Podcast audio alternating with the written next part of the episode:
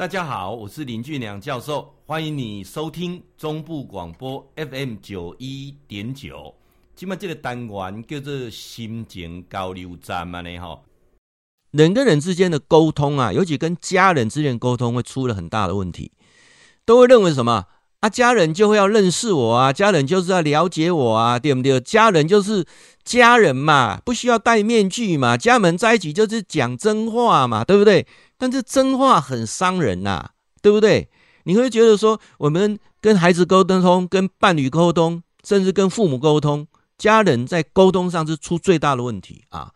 所以我们讲说，从跟孩子相处的问题有一半以上都是沟通出了问题。那沟通出了什么问题呢？我们来看一下啊，来各位，我们来看一下说，那什么呢？沟通是不是说服？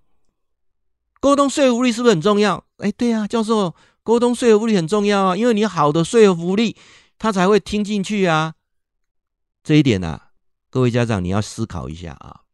如果说你要认为是说服力是很重要的话，那你就错了，因为人最讨厌被说服啊。我在很多的保险界啊演讲的时候，我跟很多的寿险从业人员，我就告诉他说 ，Top Sales 啊，业绩做的最好的业务员，他有一件事情他没有告诉你。哪件事情没有告诉你呢？啊，业绩做最好的业务员，哪件事情没有告诉你呢？他绝对不会跟陌生人见面的那一刻把名片递出来，他不会让陌生人知道他在做保险。各位有没有发现，当你拿到一张名片，上面写的是某某保险公司的时候，你开始有没有对这个人开始防备？为什么？因为你很担心他说服你买保险。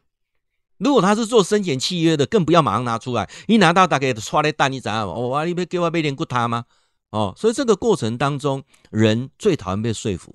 那这种情况之下，你又要去说服，尤其他孩子在成长的过程当中，他就开始产生很大的反感。那沟通到底是什么呢？沟通是了解彼此的想法。那沟通到底是什么呢？沟通是要达成共识。没有共识的沟通就是没有沟通，没有共识的沟通，不沟通可能比沟通还来得有用啊！我来讲一个故事啊，这个故事啊，我想各位呢，在2-3年前啊，应该在这个媒体上有看过这个故事啊。这是一个成大的校长，那是什么样的故事呢？啊，因为他开会很累回家了啊，他看到呢，他这个太太啊，在看那个8点档的连续剧啊，那个连续剧啊，从那个《夜市人生》《娘家》一直演，应该即嘛，遐人拢袂死啊啊，剧情拢差不多还给演落安尼哈啊。这个连续剧在演，他太太在那边看啊，他一回来的时候，他就过去啊，挡在太太的前面，跟太太讲说，电视关掉啊，这个很没有水准，不要看了啊。他去洗澡出来的时候，发现太太还在看，哇，这时候情绪就按捺不住了啊。那就开始搬个椅子啊，把电视关掉，搬个椅子啊，坐在那边啊，跟太太啊就讲经说法，讲到早上4点钟啊，讲到早上4点钟。这个过程当中啊，太太都没有离开啊。我合理的推论啊，太太可能有2种状况。第一种状况呢，太太可能是参加某个宗教团体，所以得有主比心啊。譬如他是慈济的，他是法鼓山的，他是佛光山的，他有主比心啊啊。让人怎么说到4点，但是我认为是第2种的关系比较明确，太太可能是脚骨麻没办法走啊，这样了解意思啊。所以那我问你说，你家里有那个脚麻的吗？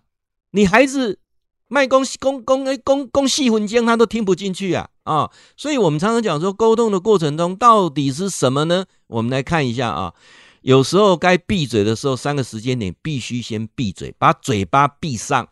为什么？因为你的沟通是无效的，你再继续讲下去就已经够难玩啊。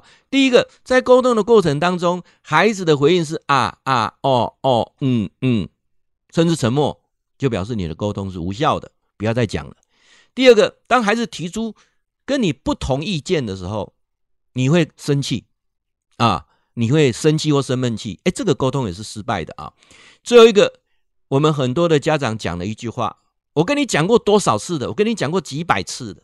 那当你讲这句话的时候，表示你的沟通是非常非常非常的失败。讲3次就是表示真的是很失败。你讲了几百次还在讲，那请问是谁的问题？是你的问题还是孩子的问题呢？啊，各位去思考一下啊。那这里有一个电视广告啊，是前阵子在播的歌林啊的智能电视啊。这智能电视是怎么演呢？就是妈妈很生气，为什么？因为煮好饭之后啦，一对父子在那边打电动啊，打电动。然后呢，妈妈讲了很久啊，孩子啊跟爸爸还在打电动，就妈妈讲了一句关电视，电视就关掉了啊，妈妈就很开心的啊，一家人就去吃饭了。这是一个非常失败的广告，为什么？我来问一下各位啊，父子在打电动都要过关了哈，你给他电视关掉，你觉得他会很开心的跟你去吃饭吗？啊，那我今天要讲的是说，沟通最重要是有没有理解，没有理解的一个情况之下，你认为说好像是理所当然，没有理所当然啊，所以这个歌林的这个广告，我是觉得是很不理想的啊，因为道理永远只到这里，不会到他那里啊。沟通最大的问题就是讲道理，讲道理不能够解决一切，而且讲道理也告诉你啊，你开始讲道理就是表示什么？你进入更年期了啊。那到底什么是沟通呢？来，我们再来看一下，那人喜欢听什么？人最喜欢听的东西是什么？是有趣的故事啊，有趣的故事。好，那教授现在来讲一个故事啊，来针对跟沟通有关的啊。来，有一只兔子啊，连续3天去钓鱼都没有钓到鱼，第4天5点就跑去了啊。当他把鱼饵丢到那个水里面的时候，鱼就跳起来跟他讲说：“你再拿红萝卜钓我，我打你啊！”各位，那为什么他4天都拿红萝卜去钓鱼？因为他认为红萝卜很好吃。那鱼呢？啊，我讲到这边，大家是不是能够有所理解啊？所以我们在沟通的过程当中，常常卡到一个，都认为说你讲的是对的，你认为你的沟通是没有问题的，你认为你的沟通都可以取代一切啊。那这种情况之下呢，我们就来谈一下说，那到底这个沟通的过程当中是出了哪些问题啊？那我想今天提出几个点啊，大家来做一个参考啊。哪几个点来做一个参考呢？啊，譬如说我们在跟孩子沟通的过程当中啊，那有时候你会情绪失控啊，对不对？那情绪失控那是怎么办呢？啊，沟通的时候啊，一定要先了解你自己的情绪，要先控管住啊。人在生气的时候是无法谈任何事情的，孩子在生气的时候也不要沟通，也是没有效果的。所以孩子在1岁之前最需要是安全感，就是抱抱，他再怎么哭你就是抱他就对了。到了2岁之后，他对语文上啊，他有所理解的时候，是多鼓励啊，秀秀给他鼓励，用简单的单字。到了6岁之前呢，他就开始会怎样？会有很直接的情绪反应的。那这时候呢啊，我就要跟各位家长讲说，他的情绪反应是短暂的，他也没办法理解，所以也不要去谈道理，因为谈道理是没有效果的啊，谈道理是没有效果的。然后到了4年级、3、4年级的时候呢，你就要开始让他怎么样，有稍微缓冲，然后事后再跟他做讨论，然后让他去做决定。那这时候你可以适当的告诉他，决定这个 A 跟决定 B 的差异点在哪里。到了5年级开始进入叛逆期、青春期的时候，他最需要是陪伴。然后呢，哪怕他这件事情真的让你很生气，你也不要马上去否定他。我今天提出这个沟通几个啊，就是让知道说沟通是双向的，不是你要他一定要怎么遵守啊。这几个部分呢，来跟大家来做讨论。那4个状况，第一个，沟通前先观察，观察什么？观察你自己的情绪。观察对方的情绪。第二个，感受，去感受他为什么会这样子，他为什么会这样想，换位思考一下，换你站着他的角度去想，说他为什么当下会这么生气，会这么不讲理，会这么失去理智。